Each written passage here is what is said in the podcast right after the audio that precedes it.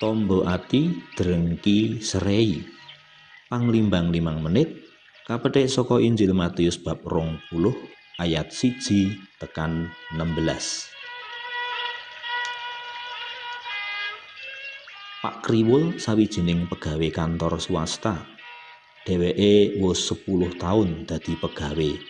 Ananging kalah pangkat karo Pak Kasil kang nembe limang tahun makarya jane ya cetha kena ngapa Pak Kriwul ora munggah-munggah pangkate Pak Kriwul kelebu pegawe sing rada keset lan sak senenge dhewe. Dheweke asring telat tekane nanging paling gasik mulie. Sing paling derawasi, Pak Kriwul iku kalebu salah sijine pegawe kang seneng menehi pengaruh ala tumrap pegawe-pegawe anyaran saengga dadi ora kerasan makarya. Suwalike, Pak Kasil pegawe kang sregep, sumeh, andhap asor, lan apa wae sing ditindakake mesti dadi.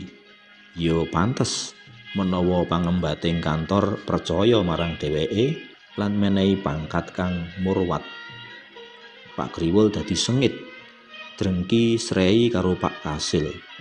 Apa wae pakaryane Pak Kasil dicacat ora ana apike malah wani silit wedi kanthi sesidemen ngelek-elek Pak Kasil Jarene Pak Kasil iku ora baris carane munggah pangkat amarga kuat medukune.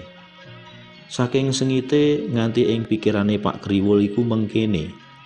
Ayat siji, tumindake Kasil iku ora ana sing apik. Ayat kaping loro, yen Kasil nganti tumindak apik, delengen maneh ayat siji. Wah, jenenge wong wis ketaman Meri Drengki Srei ya dadi kaya ngene iki.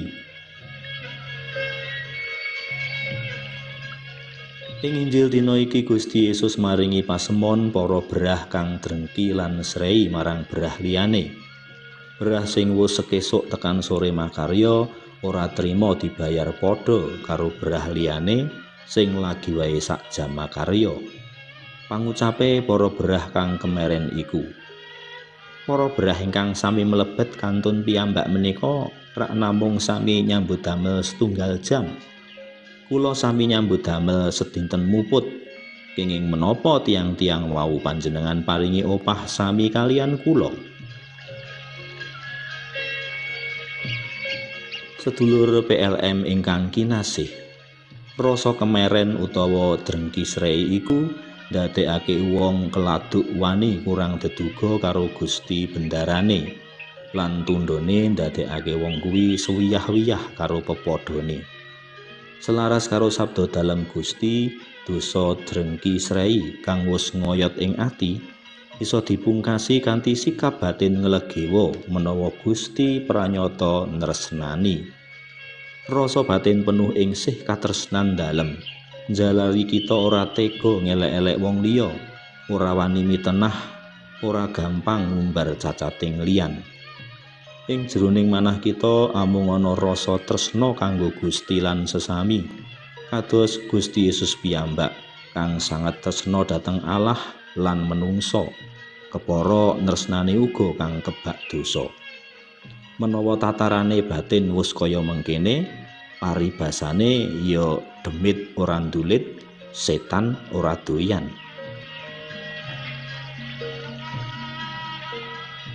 suawi sami munjuk.